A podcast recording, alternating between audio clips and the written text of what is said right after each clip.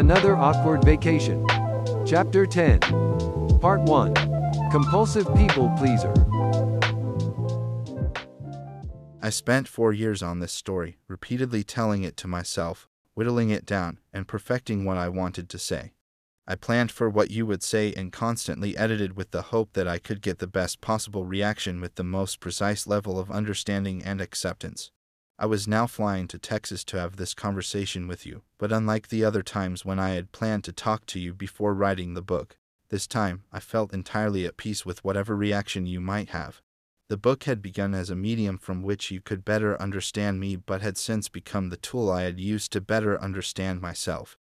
This book would now serve as a gift I could give you, a way of introducing you to the man I had become by allowing you to meet the parts of me that I had hidden from everyone for so long an introduction to a son you had barely met. Of all the possible reactions you might have to discovering my dark side, I hadn't considered that you might deny its existence. Your first reaction was anger, which I had expected, so I immediately initiated Plan A.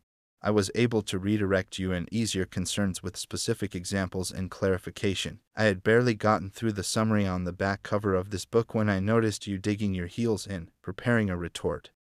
I could tell you already had a mental image of what you thought was the entirety of the book's contents. Well, I know you're critical of your brother, but before you badmouth him too much, you should know that your mom really did do some of those things. You said, with a stern look on your face, you were always so quick to come to my brother's defense. When I would complain about what he'd say to me or about me, you'd always dismiss it because you assumed the best in him. I didn't enjoy the same luxury, evidenced by the awkwardness in our vacations always getting sparked by you presuming the worst in me. I was prepared for this inevitability and wasn't letting Shannon off the hook so easily this time. You and I already had this conversation in my head a thousand times, and it was as if you had memorized your lines from the Plan B script verbatim. I reminded you of how I was as a kid. I would break a rule and then ground myself. You and Mom would find me crying alone in my room and ask me what I was doing. I would confess my minor crimes and then beg for forgiveness.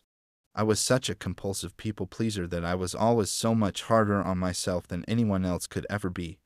When Shannon was mean to me, he was being mean to that little boy who was still very much alive deep within my subconscious. I noticed that the comparison had gotten through to you, and I saw you drop your guard a little.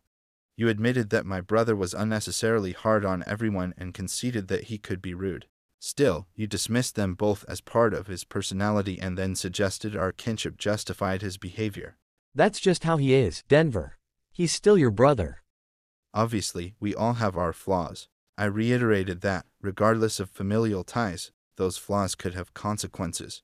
Given the very nature of our relationship and the age difference, there was a power differential between us. My brother enjoyed his influence over me and often exploited it to his advantage. While I never experienced a major, singular traumatic event at the hands of my brother, his constant humiliation and degradation of my spirit accumulated over time and slowly broke me down. The fact that this was done by my brother, someone I trusted, makes his behavior traumatic and unjustified. My near pathological codependence fed into his narcissistic personality. Our combined disorders mixed in a way that made us both worse for being around each other. For the first time in my life, I finally understood and attempted to explain to you how his actions didn't just hurt my feelings, they had become triggers for me and were complicating my recovery. I confessed that I had been coping with those triggers with drugs and alcohol, and I briefly described how bad it had gotten at times, I also went into detail about how thoughts of suicide plagued my mind when the drugs and alcohol didn't work. I took the time to make it abundantly clear that I did not write this book to establish some sort of innocence in my mother. My mother's actions have done more to damage my self image and personal relationships than anyone else has. Fears of abandonment, trust issues, feelings of inadequacy, and suicidal ideation and inspiration were all gained from my mother. Even after extending the olive branch as an adult and introducing her to my kids, she again decided to abandon me, proving she hadn't grown or ever tried to learn from our collective mistakes. This book should not be confused as an attempt to rectify her wrongs, make excuses for her mistakes, or share in her guilt as our own. My mother only serves as a tragic example of what happens when a family doesn't take the time to communicate with one another and how bad things can get. We must all learn our own lessons, but we can do so after observing each other's mistakes, thus sharing the burden and growing together. Avoiding these difficult conversations only delays progress and alienates the ones we should be supporting. My mother is an example of what I am afraid to become, and our family's response to it, a pattern I wish to break.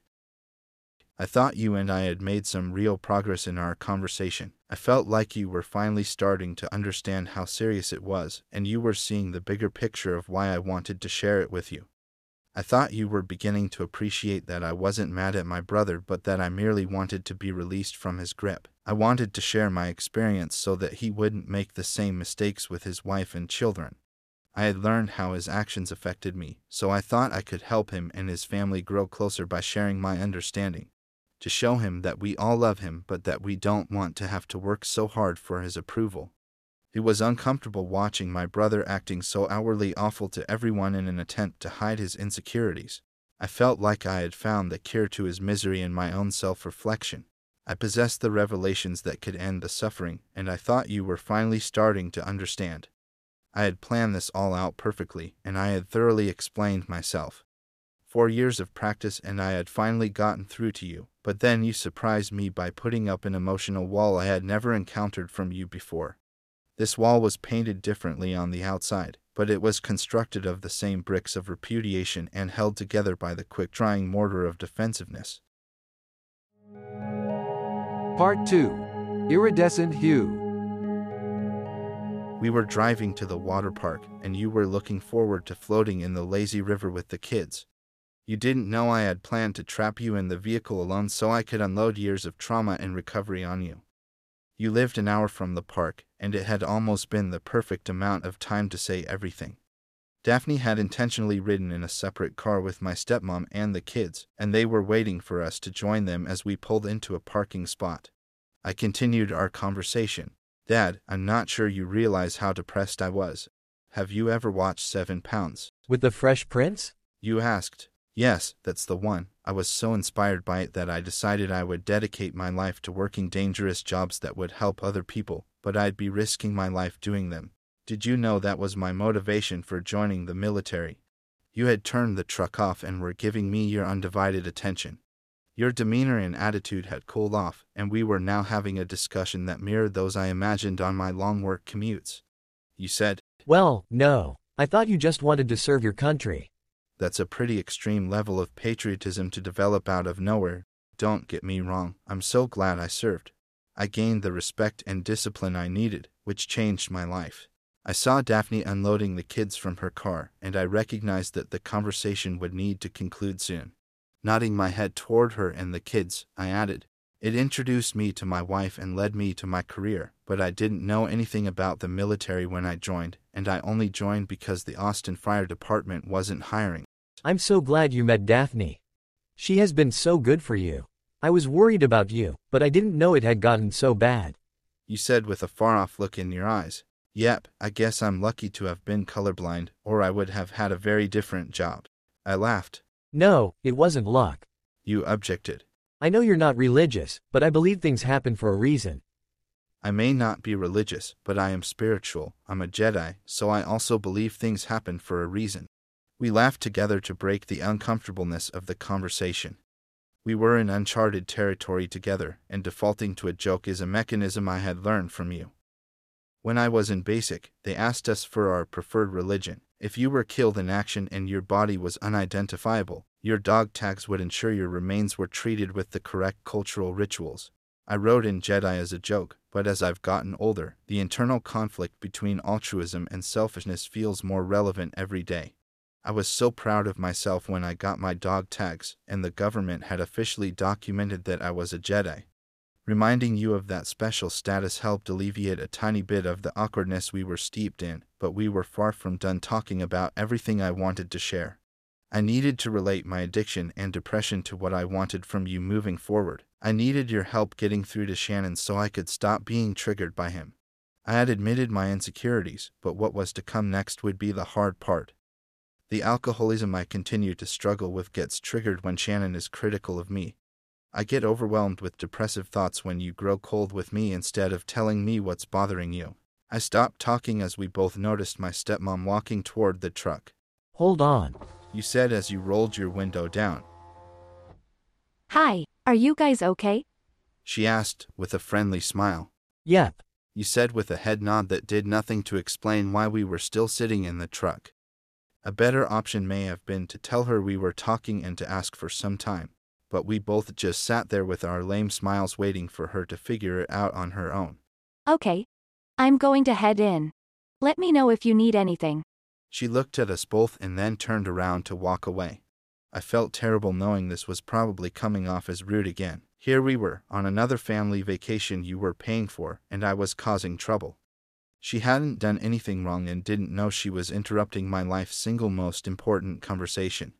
She really is a great person, but right now, she was just in the way. I was annoyed with her presence again, and it wasn't fair to her. You rolled up the window and began gathering your things to leave, but I wanted a cleaner conclusion to everything we had discussed. I hadn't shared my journey with you for fun. I had put you through this for a good reason. I told you about my triggers because I wanted to eliminate them. I wanted a little more time with you before gathering with everyone again. You had rented a condo near the park so we could all get dressed and have lunch before heading in. Once we got up to the room, I knew our conversation would be over. I don't know if it was the seriousness of the conversation or if you felt like I painted you in a corner, but the calmness I had cultivated in the situation had been lost in the brief interruption. You now had to choose between continuing to give an already long conversation more attention or taking the hint from your wife that it was time to go. I couldn't let you leave, though. I had worked too hard delicately laying the groundwork toward getting you into the most receptive mood possible. The next phase of my plan was going to require effort on your part, and I started to panic as it felt like I was losing the opportunity to gain your buy in. My plan was to share my drug abuse, alcoholism, and depression with you. The next phase was to show that you knew about that struggle and didn't do enough to help me through it. I didn't want to blame you for my issues, but I needed to make the correlation that what happened then was happening now. I wanted to know why you hadn't done anything when you knew I was using or when it became obvious I had a drinking problem. If we could identify why you hadn't acted back then, maybe we could deduce that it was for the same reasons you weren't acting now. Why had you let me off so easily after finding pipes in the house? Why didn't you say anything when my car always smelled like weed? I had once drunkenly caught the refrigerator on fire and then covered up the evidence with layers of skateboard magazine photos. I was so drunk when I did it that it ended up being a surprise to both of us when you found it a year later. You were angry when you saw it, but you didn't make me replace it or threaten me with rehab. You unintentionally supported my dependence by allowing it to happen. I needed to show you that you were now unintentionally complicating my recovery by refusing to communicate and not stepping in to support me when you recognized that I am being triggered by my brother. You were either completely unaware of what was happening, or you actively chose to avoid the conversations because you didn't know what to do or say. By providing specific examples, I could prove a behavior pattern that influenced each major event within this book. I didn't want to beat ourselves up for the things we couldn't change, but instead recognize that we continued to make the same mistakes. Our avoidant behavior with my mom resulted in losing her to a long, drawn out, ugly battle. A consistent lack of communication made me feel like I needed to fill a hole in my chest that only deepened with my substance abuse. What do we do now to avoid the consequences that will be paid for by the next generation of our family? What can we work on in ourselves that will pay dividends in how my kids feel about themselves? I had to shift your perception of this being critical of you to me just being an overprotective father wanting to provide a better emotional future for his kids. Once the cause of the avoidance was established, I planned to work with you on finally moving past the blockage. Like Pepper in the children's hospital, removing that blockage would lead to excessive diarrhea, but we could finally get better afterward. If you didn't know how to initiate those difficult conversations, I would be willing to stumble through the process awkwardly with you. Kobe didn't hit every shot he took, but he still refused to pass anyway. Unfortunately, that brief disruption had broken your concentration, and now I feared I would lose the opportunity to bridge this gap. I'd have to go in for a showstopper and snatch your attention back. You climbed out of the truck and grabbed your swim bag from the back, and I jumped out to meet you on the other side. I strategically placed myself in your path and asked, Dad, do you remember when you came home from Africa? Did Dan tell you any of the crazy stuff we were doing?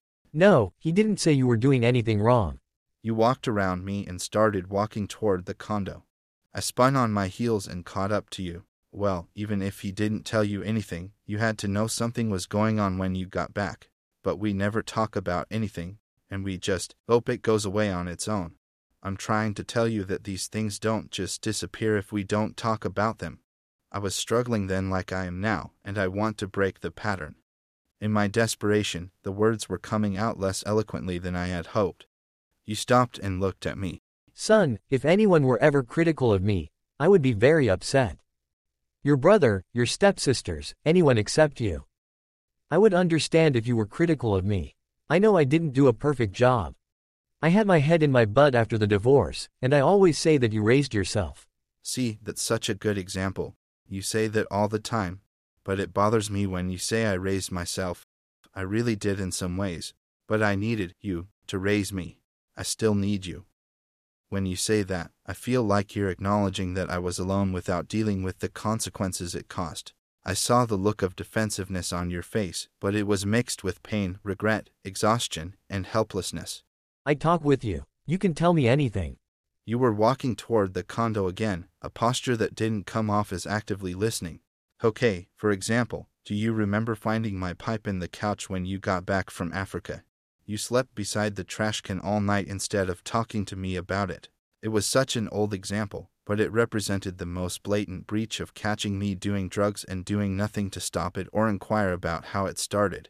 Wow, Denver, that never happened. We had gotten to the elevator that would take us to the room where everyone was waiting before heading to the water park. I laughed. That definitely happened. Nope, I would remember that. Yeah, no kidding, so why don't you? I laughed out of frustration. Your memory wasn't great, but this had to have made an impact on you when it happened. What about when Toad lived with us and we smoked in the bathroom every night? You're going to tell me you never smelled the pot. Denver, you know, if you were really doing heavy drugs. You trailed off and picked up your bags as the elevator doors opened on the top floor. What, what were you going to say? I asked, honestly confused. Maybe, it didn't happen. You said as you started walking down the hallway. I blinked hard and then scoffed. Wait, you think I hallucinated all of it? Yes. Dad, that's not really how that works, dude. I was stunned and hadn't planned how to react to this. Was this denial, or did you really have no idea any of this had gone on under your roof? I had brought this up to show you how you had a history of deflection, and you had now just hit the deflection grand slam. This was the same old emotional walls you always raised, but with the fancy new paint of fantasy. I wasn't sure if I should move on or spend time trying to convince you that I hadn't hallucinated my entire life away. In my confusion, I had lost the conversation. What was I trying to explain? I had not been hoping to convince you that I had smoked weed in the bathroom in high school. I wanted you to know about the weed in the bathroom because it would help you understand what I was going through back then. If you understood what I had been through, you would realize that I'm still dealing with those unresolved issues. At least, I think it would. What was happening? How had I gotten so lost in where this conversation was supposed to go? As we got to the room where everyone waited for us, it was easier for you to assume I had made this all up and to absolve ourselves from having to work through the discomfort. No one would need to apologize or change their behavior. We could just treat this all as one rather long delirium.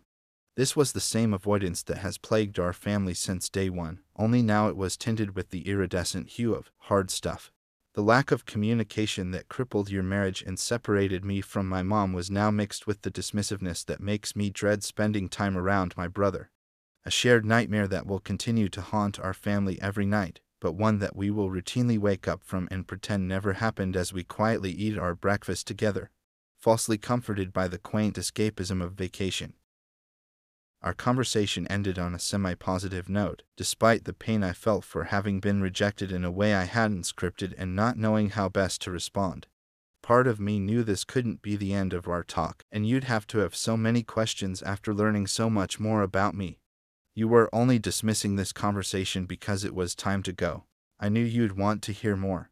I had told you about my depression, alcoholism, substance abuse, thoughts of suicide, and the contents of the book I had written detailing all of it. The timing was off, and everyone was waiting for us, so I understood your reluctance to continue. It hadn't gone the way I wanted it to, but it had gone better than any other time we had previously attempted. I wanted to see what you would do with the information I had given you, so I didn't bring it up again. I hoped you would ask questions or ask to read the book, but we never approached the subject again. I gave you the tools and all the information you would need to help me, but you let it go. This conversation was supposed to change everything, but it became another example of avoidance. I thought our interaction would write the ending of this book, and it would be a happy ending. As we hugged goodbye and your last chance to ask those questions slipped away, I had to ask myself again what I was trying to accomplish with all of this. I almost stopped writing. I wanted to give up because it hadn't worked. I felt like I had explained myself so thoroughly, but you weren't interested in who I was. I assumed you didn't care. I didn't start writing again until I realized this book was never for you in the first place. This book was for my mind's image of you, the imaginary friend I talked to on my commute to work. This version of you doesn't exist in the real world, so just like talking to myself, this book was only ever meant for me. You would only ever see this book as being critical of you unless you were willing to appreciate the growth potential in our mistakes. As I drove away from your house at the end of our vacation, I saw you put your arm around your wife, and I could see tears fill your eyes. You were worried about me and felt guilty that you had let me down as a kid, but you sat silently with those emotions as I left. This book would forever remain a mystery to you. I had written a science fiction novel about drug abuse and family relationships. The process of writing this book has given me insight I didn't have before our last vacation. I promised myself I could be at peace with any reaction you had, but denial wasn't on my list of possibilities, and I struggled to accept the outcome. I finally acknowledged in myself that I have an astonishing level of impatience that fuels near manic levels of concentration. I can write and record songs in a single day. I often ruin paintings because I can't wait for sections to dry. I needed to leave your understanding of me up to the universe, and I would have to be more patient about finding a good conclusion to this story. Part 3 Text Messaging I had zero concerns about discussing this book with my mom. I literally had nothing to lose, and while reaching out to her felt like picking at an old scab, I was left with the same relationship I had with her for the past several years. I was anxious about talking with you, but I also felt like I had nothing to lose. There has never been any doubt of whether or not you loved me, and there was never any limit to your support of me. Talking with you about all of this represented an opportunity to gain understanding, and in the worst case scenario, I knew you'd always love me and support me regardless. Again, I was disappointed with how it ended up going down, but I knew it couldn't damage our strong relationship. There was only one other person I needed to talk to, and I intentionally saved it for last, knowing I had nothing to gain and would likely walk away feeling triggered and on edge. Nevertheless, I knew I had to have that conversation with my brother, I had been dreading it for weeks, but as the book was nearing its end, I knew I had to talk with him. If he wasn't interested, I had to warn him at least that I had written many critical things about him and our relationship. Unlike my conversation with you, I wasn't expecting any understanding or support. I didn't want to talk to him in person or on the phone. I knew I would need to choose my words wisely, and I didn't want to get triggered and say something I didn't mean. Besides, he could ignore my calls, but I knew my texts would go through. In hindsight, doing it by text message was likely the worst of the options, but my plan wasn't to tell him everything in the book. I would only explain what I had done and why. To warm him to the idea that I had written the book, I decided to lead with my recent decision to seek professional therapy. While I had been researching on my own, talking with my wife, and doing shadow work for the past four years, I thought he would take the professional component of my journey more seriously. I also wondered if he had ever been to therapy. If he had started his own treatment, maybe he would understand what I was doing. He wouldn't think of this as strictly being critical of him, but as an exploration of the factors that led to me being the person I am today. I texted him in the morning and got straight to the point. Have you ever been to therapy? Nope. You? Yeah, just started. How is it? Something I'm going to do my best to describe is how even the slightest little things can cause a trigger to activate. I am fully conscious of these triggers and capable of free thought, but a history of interactions with my brother has trained my brain to squeeze the shit out of the glands in my head that produce a sloppy soup of emotions I cannot control. I know, for example, that I am reading into him saying, How is it? with a period instead of a question mark. The rational side of me knows that it's a grammatical error, but the glands that were squeezed made me read the lack of a question mark as if it were a statement that merely fits the context of the conversation and wasn't an actual question that he would like me to answer. This barely registered on a trigger scale from 1 to 10, but the needle did bounce slightly. It's been good, surprisingly. How many sessions? The needle on the trigger scale jumped up to 2. Again, the rational side of me knows he may have asked that question because I said I had just started therapy, but I immediately felt the need to justify the work I had been doing. If the number of sessions was low, which it was, he would dismiss everything I felt. He would only respect what I had learned from this experience if the number of sessions approached what he felt was enough. I've been doing shadow work for four years, will be starting regression therapy soon. Now that the trigger scale was sitting at a 2, the self doubt and uneasiness began clouding judgment. I expected him to think it was stupid and a waste of time. The rational side of me tried to help by pointing out that maybe he just hadn't read the text yet, but the longer I waited, the worse it got. I decided to tell him I had also been looking into past life therapy. The craziness of exploring one's past lives helps lighten the mood and brings a bit of intrigue to the conversation. Also had one past life reading that was kind of bonkers. I waited 20 minutes for a reply, and now I was swimming in the anxiety of losing the conversation. This unreasonableness is me at a trigger scale of only 2, so you can imagine how I am at a 10. My past life reading was interesting but provided no information that helped me with my present struggles, and it had nothing to do with what I wanted to talk about with my brother. Deciding to do this via text meant I had agreed to wait for responses. Still, my anxiety and the trigger scale reading were working against me, so I felt the need to pull the conversation back in the direction I intended it to go. Working on myself has made me a better husband and father, but it has also given me the tools to be more prepared for when my kids go through anything similar. Another excruciating 10 minutes passed before he finally replied. Nice. Past life? Yeah, you know, the one I had before this one. Apparently. It was also not the only one I had, but likely the most recent. I wasn't getting a response, and my anxiety was now through the roof. I didn't want to talk about my past lives, I wanted to talk about this one. I kept adding, apparently, after each text, like a disclaimer. If he thought it was stupid, I could distance myself from it like it wasn't my own belief. I could pretend that I was just playing around. I decided to try explaining why I had brought it up and relate it to what I was doing with the book.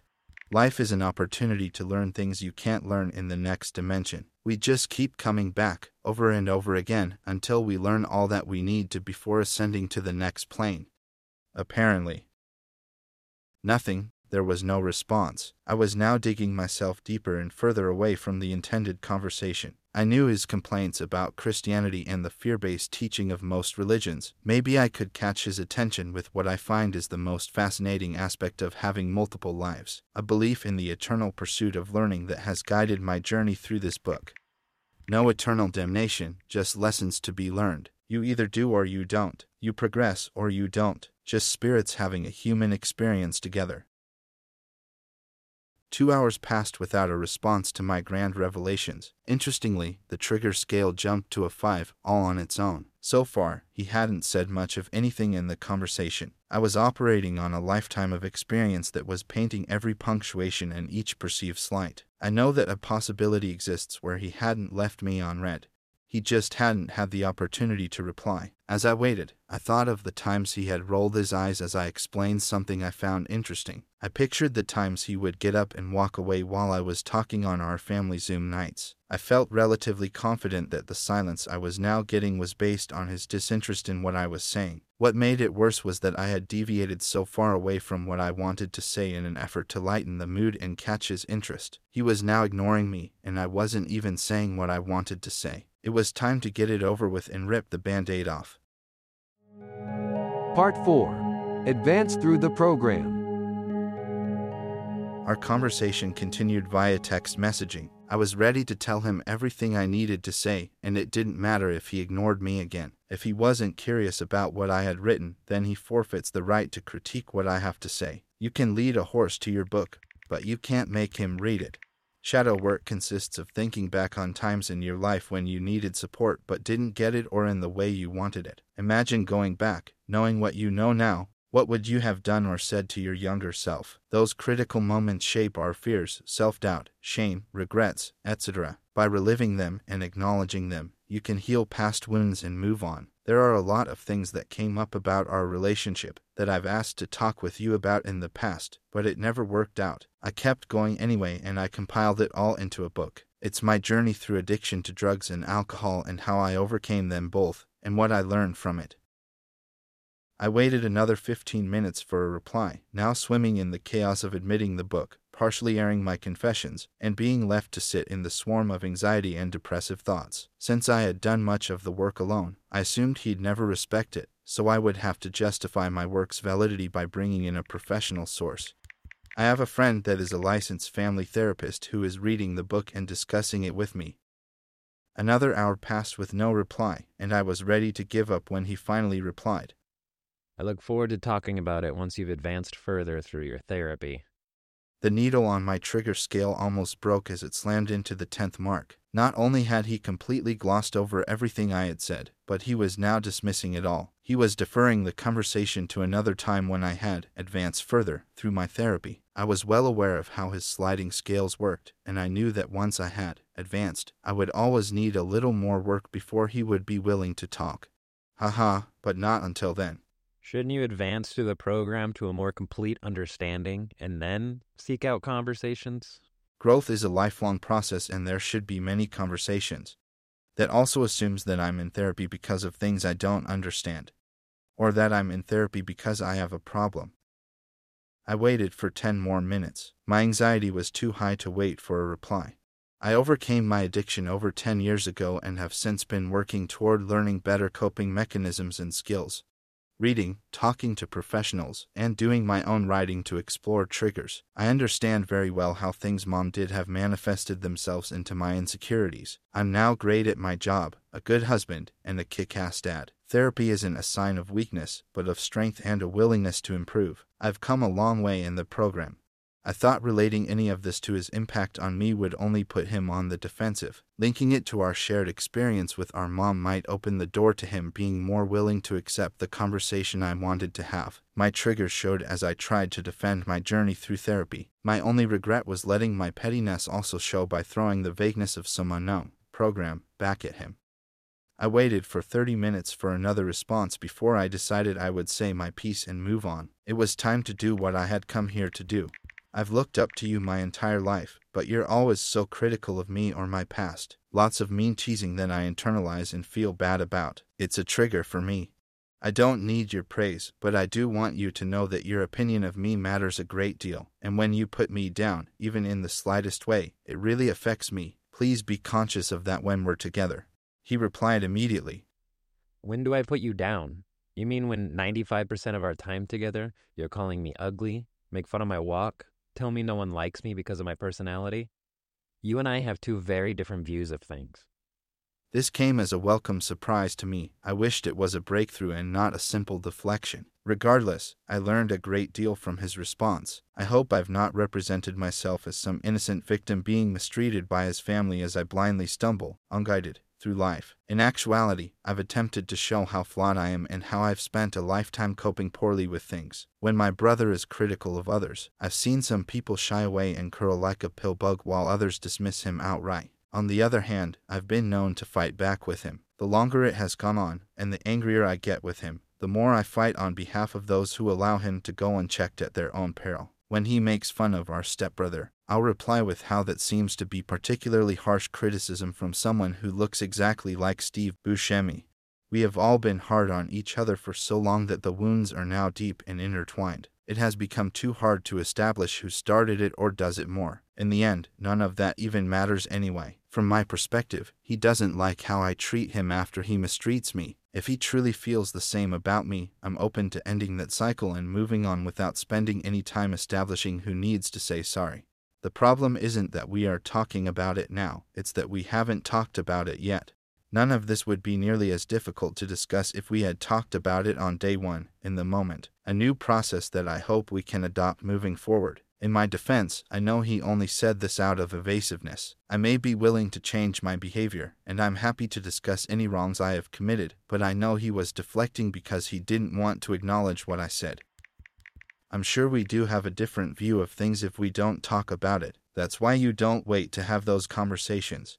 I do retaliate and try to hang in there. I realized I do it to my wife too, just like I see you do it to Renee. Last time I talked to you, you said she looked like the drummer from Twisted Sister when she tries to look nice. When I mean tease my wife, she said, Hey, stop that. I don't like it. And I thought, wow, I never considered just asking you to stop. When we were vacationing in the bay, you called Renee a stupid bitch in front of the kids because she had to run back into the house to grab something when we were leaving. I think sometimes you're teasing, but then sometimes it goes way too far. I fought fire with fire. I don't want to anymore. I don't like doing it and don't like hearing it.